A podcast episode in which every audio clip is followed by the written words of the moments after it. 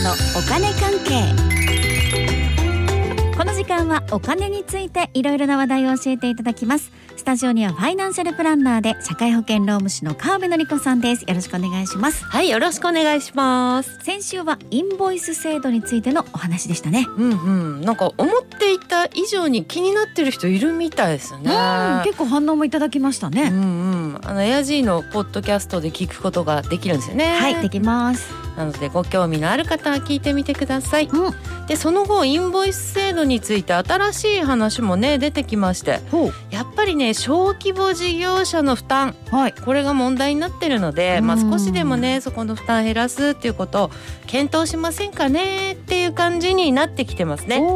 で取引額が1万円未満とか3万円未満とかねそういうのはままだはっきりは決まってないんだけれども、そういう小さめの金額であれば今まで同様ややこしいことなしでいいんじゃないですかみたいな感じでね、ほうほう。まああの小さい事業者へのこう激変緩和措置とうんいうことで検討されてるみたいです。うん。でね12月中にはだいたい決まると思うので、うん。まあここもねあの引き続き注目していきたいかなと思います。そうですね、うん。インボイス制度、うん。まあでも始まることは始まりますからね。そうなんですよね。れ。中止っていうわけじゃないので、うん。でも激変緩和措置、うんこれは個人事業主かなり注目ですね。うん、そうですね。うんそれとねあのインボイスつまりあの税務署に話し通ってる請求書ね、うん。これが出ないならあなた契約打ち切りですわみたいなことを言っちゃうとこれね事業主の方もねあの法律に触れる恐れがあるのでお。仕事を発注する側の会社もご注意ください。うん。うん、ということで、まあ、先週の例だったらねいやだったらこう梅子じゃなくてマツコ探すわみたいな感じのことをこうやっちゃうとねまずいかもよっていうことで、まあ、今個人事業主もちゃんと守ろう使い捨てみたいにするなよみたいな風潮が高まってますからね、はい、まあ、そこも気をつけましょうと。うん、うん、で松尾さんはい。あのインボイス制度の話は一旦ここまでということではい、またねあの別な機会にやるかもしれないですけどね、ええ、今日はね物価の話をしようかなと思って。物価、そうそう、うん。まあ、物価上がったっていう話はもう分かってるし散々何回もしてるんですけどね。いやでもまたお願いしますよ、うん。ちょっと長いっていうかもうずっと上がり続けてる感じですよね。うん、そうなんですよね。うん。そうそう。確かに上がり続けてる的なね。うん。これね前にもねお話ししたんですけれども全国の消費者物価指数ってやつね。これ覚えてます？ありましたね。うん、これね経済の体温計なんて言われているものでまあ先週総務省が10月分を発表しました。うんまあ、っていうか毎月出てんですよ実は。あ、毎月出てるんですね。そうそうそうそうで先週は10月分が出たよっていうことで,、でその10月分昨年の10月と比べると3.6%上昇ほっていうことでね。あこのね3.6%上昇はね40年ぶりの歴史的な上昇幅ということで話題になったんで今回取り上げたんですよ。ー40年ぶり。うんまあ、こう何年ぶりのってのはちょいちょいありますけどね、うんうんでも40年ぶりって結構すごいですね。確かにあまり聞かないレベルだなとと思いますね。前回ねこのレベルでね物価が上がった40年前ですか？1982年2月ということで40年8ヶ月ぶりですよ。で私ね40年前って何と思ってね1982年のレコード大賞を調べちゃいました。よ。リサーチすごい。ありがとうございます。なんだと思います？なんだろう。1982うん。ちょっと見当もつかない自分の年とかねやっぱ考えますけどわかんないですよねいきなり言われてもね。いきますよこれね。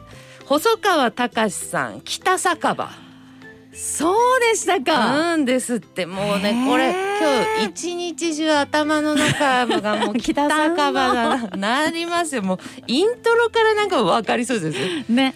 いやすごいなレコード大賞うん北酒場ですよ。すごいな。でもなんかうん。そっか82年そう。いう感じそかう新人賞わかります？新人賞わかんないです。新人賞ね渋が期待だって。渋が期待、うんいやでも今日マネーのコーナーだからね、まあレコード大賞じゃなくて私一応ねあの当時政府の方で発表した年次世界経済報告っていうのもちゃんと陰で勉強はしてきましたけどね。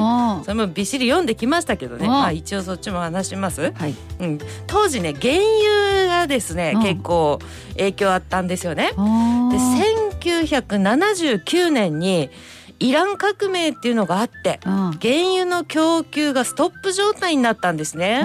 でそれを機に第2次オイルショックが始まって、うん、そのピークが1980年なんですよ。ということでね当然原油価格が高騰するわけで物価にも波及するよねと。そういうのが40年前そうか。そう。ねやっぱ原油と普通の人々の暮らしって、じゃあもうかなり密接だよってことなんですね。うん、そうですね、うん、今回も原油の影響もね結構大きいですしね、うん、はい、あと日本の場合は為替の影響もねありますしね、なかなか今回もねあの大変ですね。大変です、うん、で大きい会社ではね大きい会社すごいな。インフレ手当的なものを支給するところも結構あるらしいですよ。そうなんですか。うん。まあ国でもちょっと考えるかなっていうレベルなんですけれども、何せね国にはお金がないですからね。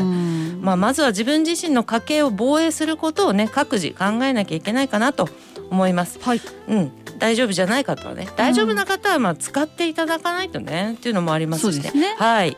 であの何気なくお話しした消費者物価指数ですが、うん、今後も毎月ね注目していきたい状況だということで、うん。うん、今日はですよ、まあ、注目するためにもうちょっと知っておこうということでちょい突っ込んでね解説していきたいかなと思います。いいですね、確かに毎月発表されるものですからね。うん、じゃあ11月分は12月分はどうなる、うん、ってなりますもんね。そうそうそうですよ。はい。でねあの注目する上でね今後も覚えておいてほしいことね。あの発表される消費者物価指数ですが、まあ、先週出たのもそうなんですけどね、はい、東京っていうのと全国っていう数値があるんですよ。うん、だけど、まあ、大体発表されるのは全国の方ですね。うん、でかつ生鮮食品を除く総合指数っていうのが発表されるんですよ。うん、まずそこ覚えて。全国っていうのはまあいいんですけど、うん、生鮮食品っていうとこれ野菜とかも入るわけですよね。そうですそうです。を除くっておっしゃいませんでした今、うん、でもそれ系の物価が大事じゃないです？うんまあね暮らしにとってはすごく大事なことなんですけど、うん、その辺をね含めて野菜とか含んだ指数だと、うん、大雨がすごい降っちゃったとか台風があったとか暑すぎたとか自然のなんか都合でいろいろあるじゃないですか。あるね、だからあの先月の比較とか先月との比較とか昨年との比較っていう意味ではね、うん、ふさわしくないんですよ。単に物価を比べたいから。そうかそうか。そうそういうのに影響を受けない、ね、受けないのを発表してるんですよね。うん、うんうん、ではあの受ける数字もあるんですよ影では、うん、だけど発表されるのはそれ除くってやつですね。はあ、そう。というわけで全国の生鮮食品除く総合指数ね。はい、言われてみたらそうですね、うん、物価だけをちゃんと比較するためということですね。そうです。はい。でその数値のことをなんて言うか知ってます？え？いやなんていうかって長いじゃないですか。生鮮食品を除く消費者物価指数とか長いじゃないですか。これを、うんキュッとできるそうできるんですよ。何ですか？コア CPI わお。いきなり短いし何ですか？コア CPI うんそうそう。コアカタカナでコアって日本では書きますけどもともと英語でねアルファベットのねあのアルファベットで英語のコア、うん、うん、で CPI はアルファベット3文字でねつなげてコア CPI ですよ。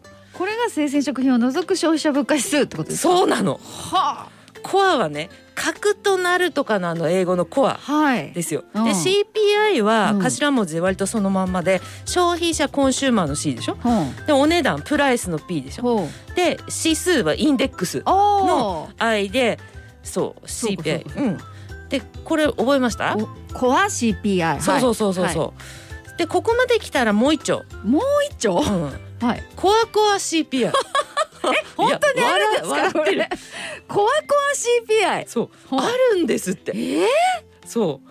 これはエネルギーも除きますよ、っていう指数をコアコア CPI そう。エネルギー価格もやっぱりねね原油もそうですけどね。いろんな影響を受けるじゃないですか。だからコアコア CPI もついでによええろしくお願いしますと、じゃあ今月のコア CPI とかっていうことですか？そうそうカッコつけて言う時は あそうやって言っていいんですよあ今月のコア CPI もさみたいなことですか？ちょっとキモいけど でもそういうことです。あそういうことですかそうでもセミナーとかちょっとこう難しめのね、はい。セミナーとかあとは文章とかでも難しめのだったらうん。以下コア CPI とかカッコ閉じとかもあるし結構出てきますって。そうなんですね。そうでも言う言うのは日常でたらき気持ち悪い人かな。でも覚えておいたらちょっとああ来たって思うかも。わかるってことですもんね。これが何を指してるかっていうのがそうそうそうそう。ね。うん。生鮮食品を除く消費者物価指数。うん。コア CPI うん。エネルギーも除いたらコアコア CPI そうです。覚えとこはい。う ということで今日はインボイス制度から物価のお話までお話をお伺いしました。ファイナンシャルプランナーで社会保険労務士の川辺典子さんありがとうございました。はいありがとうございました。